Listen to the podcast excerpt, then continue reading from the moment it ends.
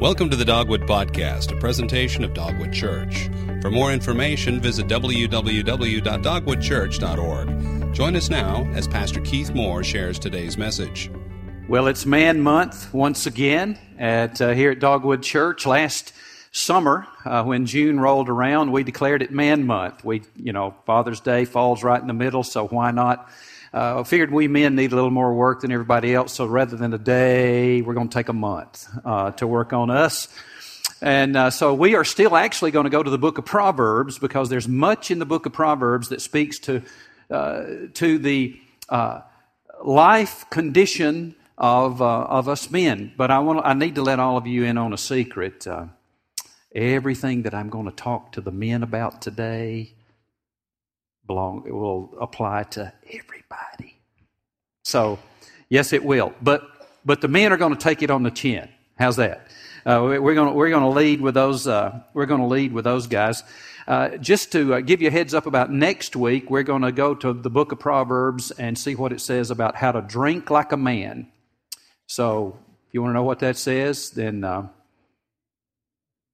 grab a bud. I mean a buddy, and bring him.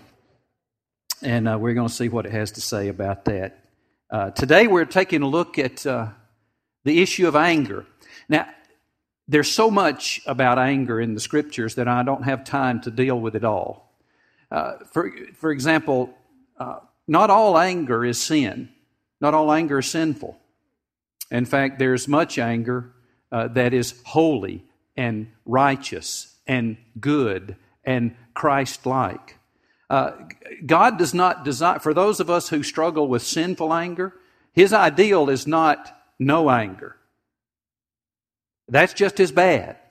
Do you realize that, you know, there are people who who say frequently, I just, I can't, I can't bear to think about a, a, ra- a God of wrath. I'm even seeing it in contemporary evangelicalism. I'm seeing it in some of the worship songs, taking out the, the wrath of God. We say, well, I don't want. I want a God of love. You don't. We don't understand. The reason that God can be loving is that He's wrathful. The reason that He is wrathful is because He's loving. He's always angry at the right time for the right reasons in the right way. But uh, the reason He's angry is because He loves us. And uh, there's some uh, things that are so valuable that when people are hurt and abused and uh, and being destroyed, that He loves them enough He's angry about it and wants to do something about it.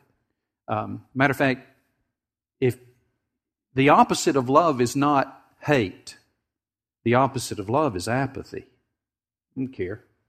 I don't care. When you find yourself being angry, it's because you love something. Now, sinful anger means you love the wrong things. So let's see. So we we don't have time to deal with the good anger. We're jumping right into the sinful, guys. So buckle up. You ready? Chin straps. Here we go. Uh, because we're experiencing a, an epidemic of sinful anger in our country. We're experiencing a, an epidemic of uh, sin, sinful anger uh, in our community. Right here in our own community. For example, I checked in with our um, um, magistrate court this week just to ask about incidents of domestic violence. Listen to this. Jot this down. Last year, three thousand one hundred ninety-three domestic violence calls were received in Fayette's twenty-four hour crisis call center.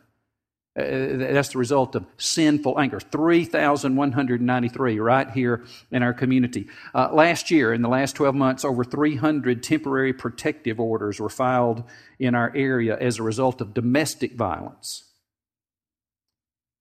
People in the same household being so ang- sinfully angry with each other uh, that it was spilling out into verbal and physical Uh, abuse. We, we've got a we've got a, a anger problem. Now, I hesitate to use that example because not all of you are smacking your spouse or your kids. Uh, and you'll think, "Well, good, I'm good." No, we're we have problems. We're in a sinful uh, anger epidemic. So, uh, anger is the root of all this. So, you might say, if I ask you, "Well, define anger," you might say, like many of us do about many things, "Well, I, I can't define it, but I know it when I see it," right? Looks something like this, maybe, on the screen? Not me. Yeah, there you go. Looks. On, let's leave him up there a moment. Uh, looks uh, looks a little bit like that. Listen to the word. Proverbs chapter twenty-seven, verse four says it this way. Fury is cruel, and anger a flood. Well, if this is anger, then we've got a problem in that the anger epidemic is caused by us. Uh, we tend to have a sinful anger problem. We're sinfully angry as, as a people. So what is an angry person? Let's describe it. Let's and let's see how we measure up. Let's go to the book of Proverbs. Now, as I've been saying over the past few weeks, I'm going to run back and forth through the book of Proverbs, so you're going to need to jot down these references and look them up for yourself. Take your note sheet, grab a pen, grab your Bibles, and you can check these later. Well, the, God says in the Scriptures, in the book of Proverbs, first of all, an angry person is a fool, is a foolish person. They act foolishly. Uh, it says they are hot-headed and uncontrollable. Listen to this. Proverbs chapter twenty-nine, verse eleven on the screen says it this way. A fool gives full vent to his anger.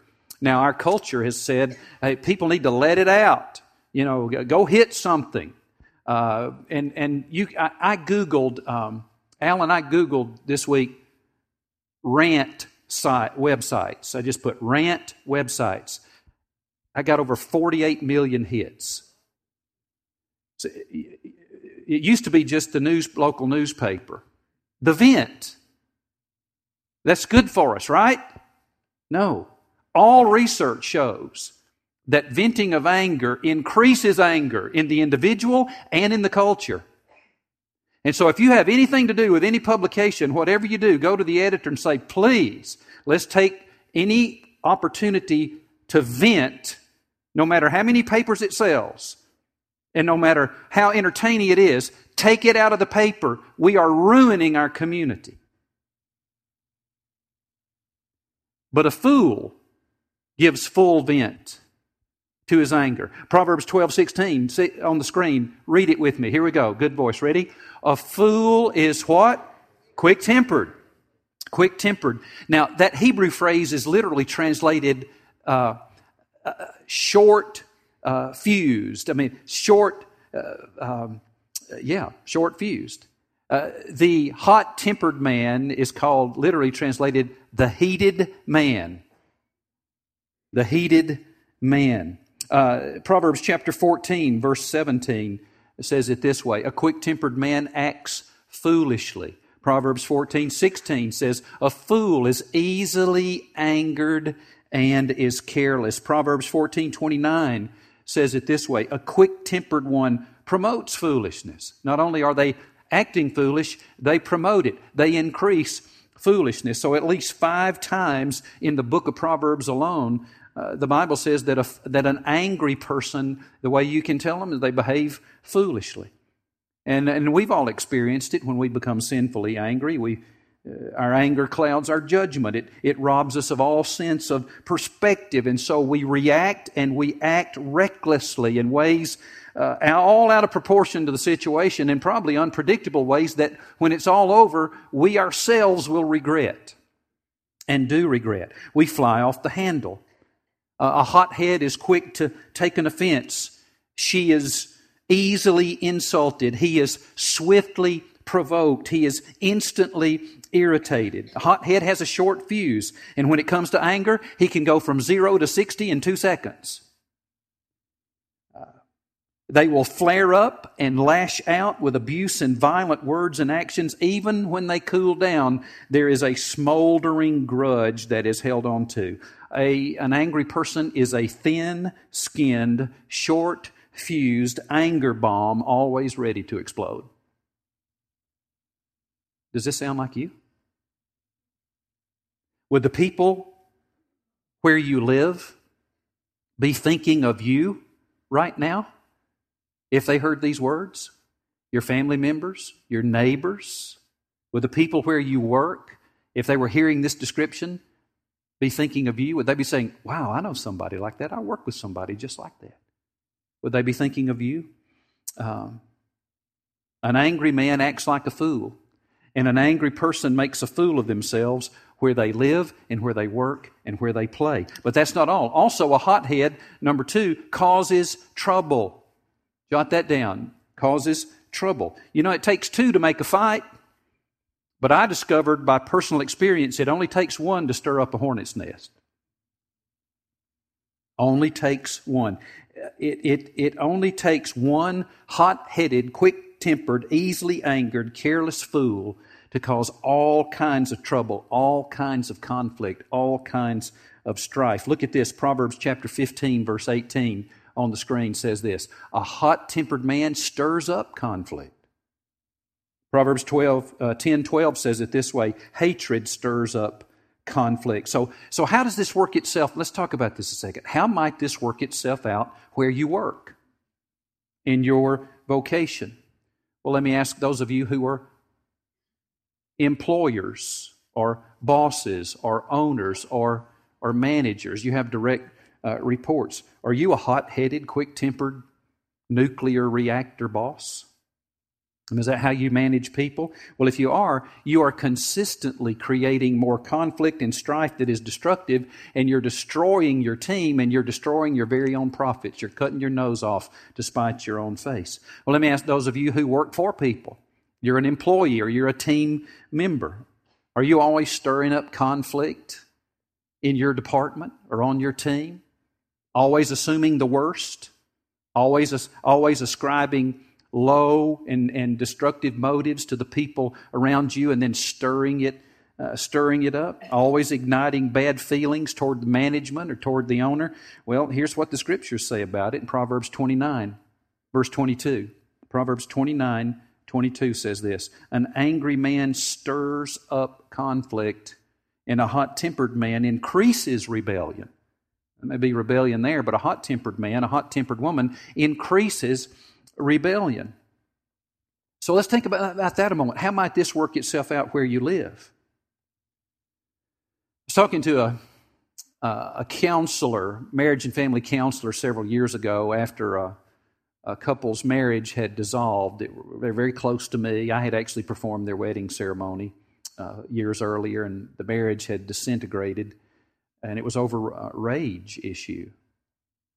And one of them had a problem with red-faced rage, this explosive, sinful anger. And I, both Christians, both did all the preparation. And so I went to my counselor friend and I said, just help me, help me unpack this as a pastor. And he said, well, Keith, here's the deal. I don't care how many people are Christians. If there's rage in a relationship, relationships can only survive a certain amount of rage, and then they will disintegrate. It is inevitable. It is inevitable. So men, let me ask you a question. What's it like for your sons uh, and your daughters or your daughters to be on the other end of you? Week in and week out and year after year after year. Because if they have been the recipients of your red-faced rage over the years, the chances of them rebelling against you are very, very high. Remember, as we said, a hot-tempered man increases rebellion in others, and they increase rebellion against themselves. And if it's a dad or a mom to children, you're increasing the rebellion in your children to yourself. The relationship will not will not handle it at home. Proverbs fifteen, verse one, take a look at that. Proverbs fifteen, one says, a harsh word stirs up wrath. You see it there? Harsh words stir up wrath. I, uh, there, there, I would agree with our culture to say there's no, re- there's no excuse, no good reason for a, a, a husband to ever strike his wife. So let me get that out, right? You, you, you, you there? But I've dealt with couple after couple who, who uh, had a man. Most men are, are verbally inferior to their wives, right? Yeah, we're verbally... Most men can't think on their feet as quick as their wives either, right? I can't tell you the number of couples I've come where where the, the wife in the family was the hothead.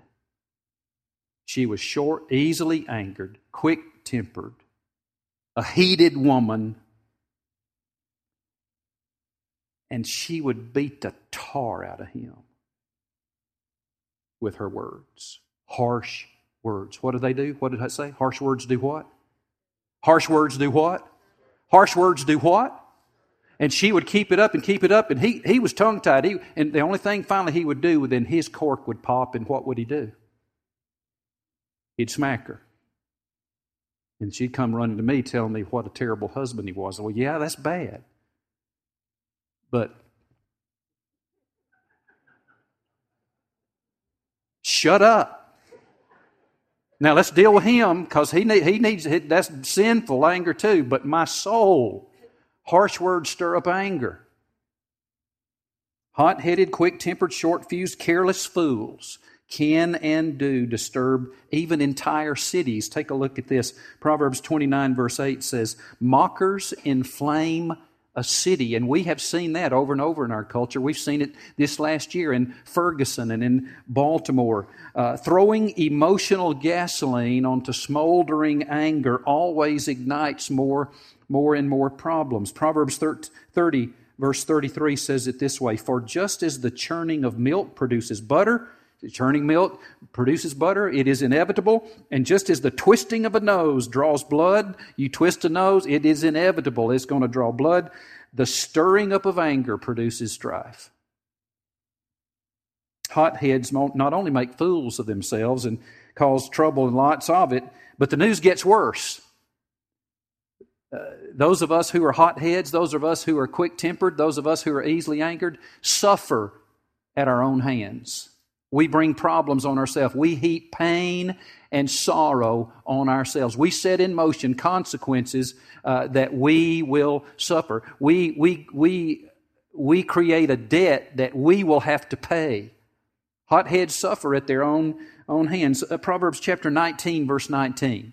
Take a look at this. I think we've got it on the screen. Do we have that one?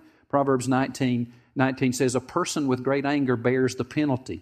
That means a person who is a hothead, they will pay the price. Now, they cause suffering for people and cultures, but they will pay a terrible price. Uh, this uh, inventing, no matter where it is, will cause this. Last year, a young British man vented online one of these rant sites in Great Britain. He was frustrated that the local airport was closed due to weather, and so he tweeted, and I quote, if this if this airport will not open soon, I'm going to blow the airport sky high. Well, that was more than just a poor choice of words in a moment of sinful anger. It it brought it didn't bring the opening of the airport. It brought the British police and uh, and the national security officials, and he was arrested under the uh, United Kingdom's uh, Terrorism uh, Act, and his face was spread all over the world on the internet, and his name, and he suffered great penalty, all because of a moment of sinful anger. Angry people act foolishly. They They cause a lot of trouble. They suffer at their own hand. And they're also unhealthy. It's unhealthy to be sinfully uh, angry. Proverbs fourteen thirty, the last part of this phrase, says it this way, runaway emotions corrode the bones. Uh, that was a that was a phrase that meant it it it, it impacts our health. It makes us sick. Uh, the Better Health Channel uh, found an article on the Better Health Channel Uh, that stated just a few of the short and long-term health problems caused by sinful anger. Headaches, uh, digestion problems, ulcers, insomnia, increased anxiety, depression, high blood pressure, skin problems, heart attack, and stroke. Uh, so if you're quick-tempered, if you men, if you're a quick-tempered man, if you're a short-fused man, if you're a heated man, Uh, you're a danger not only to others, you are a danger to yourself. Uh, not just receiving the passive health problems, but sometimes you get proactive and hurt yourself. I, I knew a man, he's in heaven now, I knew him personally, who had a short fuse. He was a short-fused man. One day he was sitting uh, at an intersection, at a traffic signal, waiting for the red light to turn green in heavy traffic. And the light turned green, and guess what happened? What do you think happened? The guy behind him did what? Blew the horn. And the light turns green. Eh! Are you one of those? You know, he was angry too. I mean, it's not even, you can't even say G R E E N. It's G R. Eh! Well, it made him so angry, he slung hit the door of his car open and he stormed out, went back, grabbed the handle, was going to yank the door open, but the guy locked the, the door and made him so, so he backed up and he kicked the door so hard he broke his own leg. You're a danger to yourself. It's unhealthy. It is unhealthy. But also, the scriptures say in Proverbs that you are, if you're short-fused, if you're quick-tempered, if you're easily angered, if you're a careless, angry fool, you are. It is because you are almost defenseless, seemingly helpless against the destructive, out-of-control emotion of sinful anger within you and the temptations and the opportunities that seem to, to trigger it. Listen to this. Proverbs chapter twenty-five, verse twenty-eight says it this way.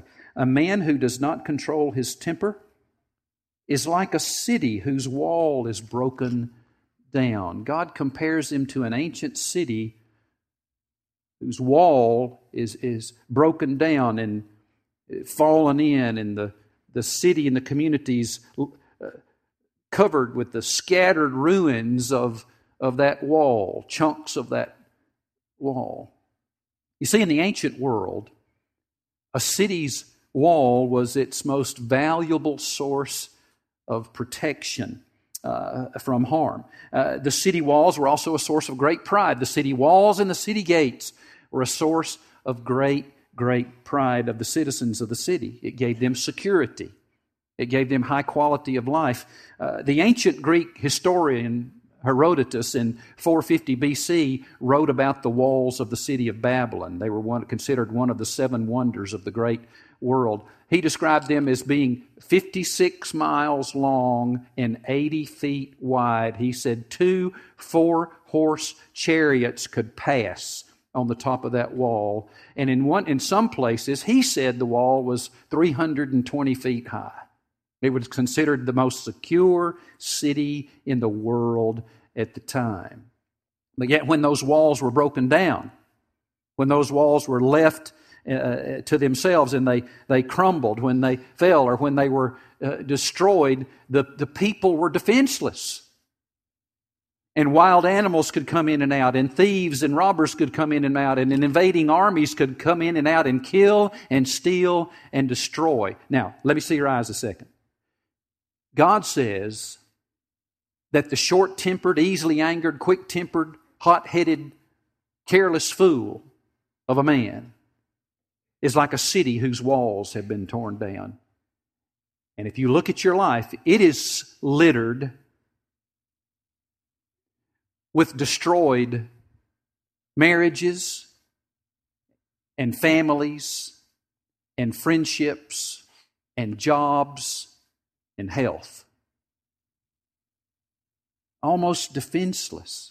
I, so that they find themselves saying, watch out now, I can't help it. You say that? I can't help it. It's just the way I am. It's just the way I am. It's just the way I was raised. I can't help it. I'm red-headed. I can't help it. I'm Irish. I can't help it. I'm a hot-blooded Italian. Start, we even start blaming it on our race. I can't help it. You make me so mad. They make me... It's out there. You start saying, I, I, I can't help it. I'm, this is just the way I'm going to be. Is that you? Is that you? Because that's not true. So you say, well, Pastor, what can I do about my anger? Is there any hope for me? I mean, God said here that you're almost defenseless. Can I ever become a cool-headed person? A slow-to-anger person? Because that's God's ideal. That's what Jesus was. And we read the scriptures in Joel in our prayer time that God is slow to anger and quick to forgive, but not that He has no anger. If we're going to be like Jesus, we'll be slow to anger. Very slow to anger, and we'll only be angry for the right reason, at the right time, in the right way. usually when it has nothing to do with us. Can I ever become that? Can I ever become, rather than hot-headed, cool-headed, a self-controlled person? Well, uh, you are powerless on your own. You are powerless on your own, but I do have good news for you. You can change. You can be changed. You can be changed. Now, I need, again, I need to, I'm going to give you the very beginning of change. I'm not going to, some of you, if you are a habitually short-tempered, hot headed, angry, sinfully angry person, that means that anger, sinful anger, is probably has a stronghold in your heart and in your soul. It's what the Bible, it's what the old writers would call a, a besetting sin. It means it's got you. I mean, it's you are in its clutches. It means that you are a slave to sin. Well, you you've got you're gonna you're gonna be on a journey. Uh, and, and there's more that the Scriptures say about how to put to death sin than what I'm going to tell you here. But let me first of all clear out two things. Our culture says that you deal with anger from a therapeutic manner. There's, you're sick. There's something wrong with you. You just need therapy. It's not what the Scriptures say. Anger is not a sickness. Some of our brothers and sisters say it, it's demonic. They're, you are demonized. You have a demon of anger. No, it's not what Scriptures say.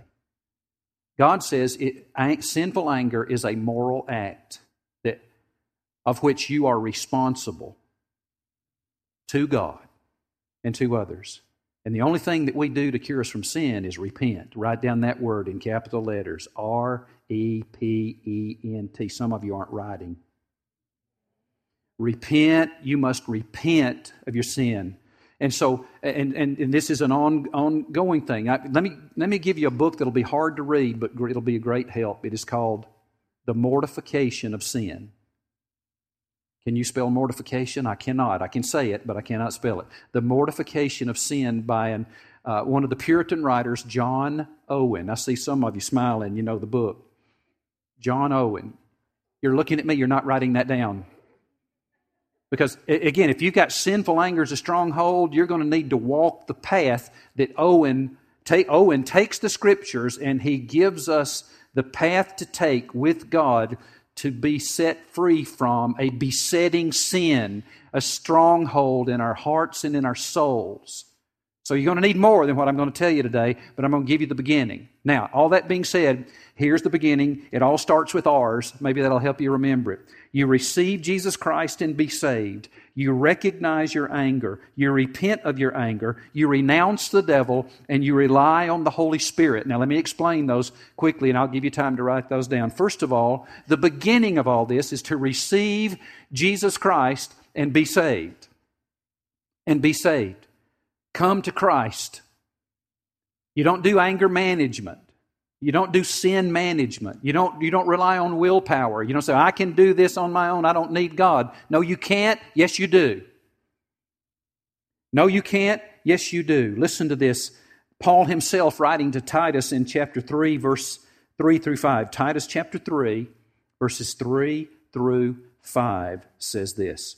For we too were once foolish, disobedient, deceived, enslaved by various passions and pleasures, living in malice and envy. Malice means radical anger. Living in malice and envy, hateful, detesting one another. But when the kindness or the grace that we sang about earlier, this grace in which I stand, but when the kindness of God our Savior and His love for mankind appeared, He saved us. Not by works of righteousness that we had done, but according to His mercy, through the washing of regeneration and renewal by the Holy Spirit. Now look at me one more time. You are hot-headed because you are sinful-hearted. Don't forget it. You are hot-headed because you are sinful-hearted. You have a heart that is dead in trespasses and sins. You need a new spirit. You need a new heart. Uh, that's what regeneration is. When we are saved, the first thing Christ does is He gives us a new heart. He creates a new heart uh, within us, a transformed heart. When you receive Christ as Lord and Savior and commit your life and eternity to Him, He gives you a new heart, and He gives you the indwelling presence of His own Holy Spirit to be at work in you, both to desire and do what pleases Him, both to desire and to do and to know and become what He wants you uh, to be. And you need Him. You need Him. You can become cool-headed if you will first of all be saved, if you will first of all be born again through faith in Christ, if you will first of all receive Christ as your Lord and Savior, however your tradition says it. But it means come to Christ, be saved, turn from yourself and, co- and commit your heart and life to Jesus Christ. That is the beginning. That is the beginning. But some of us have been converted through faith in Jesus Christ, and yet we still find that we have sinful anger in us from time to time. What do we do? Now, here we go. First of all, we receive Christ. Second, here you go. This is you and me. We recognize our anger. Write it down. Recognize our anger. We admit to ourselves, we admit to ourselves and to the Lord Jesus Christ and to our loved ones who have been the recipients of our red-faced rage. We admit to all of them that we have been sinfully angry. No excuses, no softening it, that we have been sinfully angry and that we have sinned against Jesus and we have sinned against them. And this is what the Bible calls confession. Confessing our sins. If we confess our sins, John, First John one nine says, He is faithful and righteous to forgive us our sins and to cleanse us from all unrighteousness, which Pastor Chad led us to do just a few moments earlier. We recognize our anger. We confess it. So receive Christ, recognize our anger, confess it, and then here's the big word you wrote down earlier, we repent. We repent of our anger. That means we we turn from it. We've changed our mind. We've confessed it. It means we, we turn from it. We take radical action. We uh, perform radical surgery. We stop making excuses for it. And uh, we do whatever it takes. Here's the, here's the language that the Bible uses in the book of Colossians. We rip it off like a filthy, stinking shirt. We cut it off like it was a diseased body part that was going to kill us if we did not amputate it. We realize this is life and death. We repent of it. Uh, here's the way Ephesians chapter four, verse thirty-one says it. Get rid of of all bitterness, rage, anger, harsh words, and slander, as well as all types of evil behavior. You can be set free from your anger and become a wise, cool-headed, slow-to-anger person if you will receive Christ, if you will recognize your anger, if you will repent of your anger. And then here's the next R. Ready? It is resist and renounce the devil. Resist and renounce the devil. So, oh, good grief, Pastor. I thought you were an educated guy. You believe in that devil? Yeah, I do. Why do you? Jesus did, and I'm going with Jesus. I'm going with Him. And uh, if you don't believe in Him, He's got you just where He wants you. He's got you just where He wants you. You renounce the devil. Listen to this. Ephesians chapter four, verses twenty-six and twenty-seven. It's on the screen. And don't sin by letting anger control you. Don't let the sun go down while you are still angry. Look at the last phrase. For anger gives a foothold to the devil. And he's speaking of sinful anger. Sinful anger gives a foothold for the devil. And by your sinful anger over these years, you have given the devil a foothold in your life to do what he does best, to steal, to kill, and to destroy. And that's what he's been doing in your life ever since. And so what do we do about that? Well, James chapter four, verse seven says it this way. Therefore submit to God. James four, seven. Therefore submit to God, but resist the devil, and he will flee from you. What does that look like? Well, here's the way I do it. Again, when I when I consciously, moment by moment, day by day, deny myself, take up my cross, follow Jesus. I say take control of my mind, my will, my emotions, my body, my soul, my spirit, my time, my talents, my treasure, my relationships, all my responsibilities. I, to the best, I'm giving myself to you. I'm begging you to fill me, control me. You, you submit yourself to God, and then I tell devil to go back to hell where he belongs. That's my that's a quote. You get out of here. I resist you. you. I belong to Christ. I do not belong to you. You have no legal right to my life. You go back to hell where you belong. You resist the devil, and the Bible says he will flee from you. You receive Christ. You recognize your anger. You repent of your anger. You, re, you renounce and resist the devil, and finally you rely on the Holy Spirit of Christ. I've already prayed a little bit about that. You be filled with the Holy Spirit moment by moment under the control and the guidance and the powering of God the Holy Spirit. This is God's intended norm for every follower of Jesus Christ. And if you're a follower of Jesus, you have the Holy Spirit. He indwells you. And um, so what you do is you consciously, intentionally, by faith, say, Lord, I, Holy Spirit, I give myself to you, so you do what you say you will do. You control me. You empower me. You guide me. You possess me. You permeate me. You manifest your life through me. You think through me and speak through me and act through me and choose through me and feel through me and love through me and serve through me. To the best of my understanding, I'm giving myself to you in faith, and I'm trusting that you're going to do it. And then you move on into your day assuming that He's doing what He said He would do. But you never stop yielding yourself to God, the Holy Spirit. For there, you don't have the power to defend yourself, but He does. You don't have the power to change, but He does. He does. So pray with me now. This has everything to do with God's power and His amazing grace in your life through the gospel. I'm going to ask our worship team to come on up. They're going to lead us in just a moment, but we're going to pray while they're coming. And why don't where, why don't you, where do you need to start with this? Some of you need to start with receiving Christ. So right where you are from your own heart, repent of your sin. Put your trust in Jesus. Say, Lord, I put my trust in you.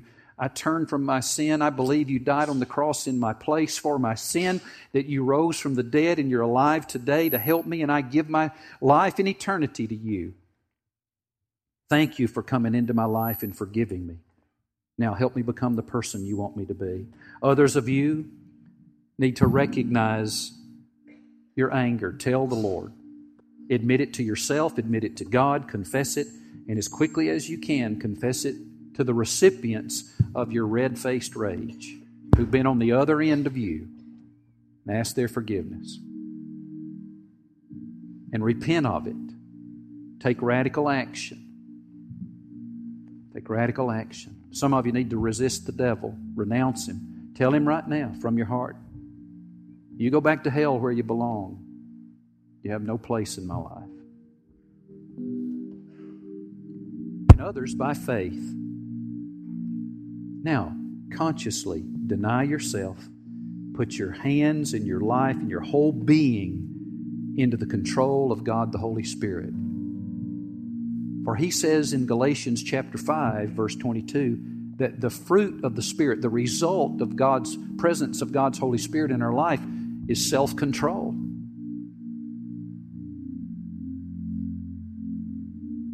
You ask Him.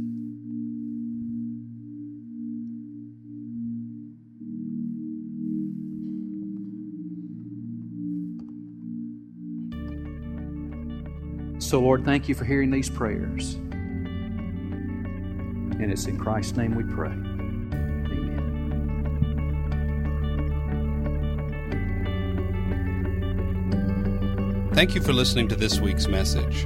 For more information about Dogwood Church, visit w w w dot dogwood church dot org.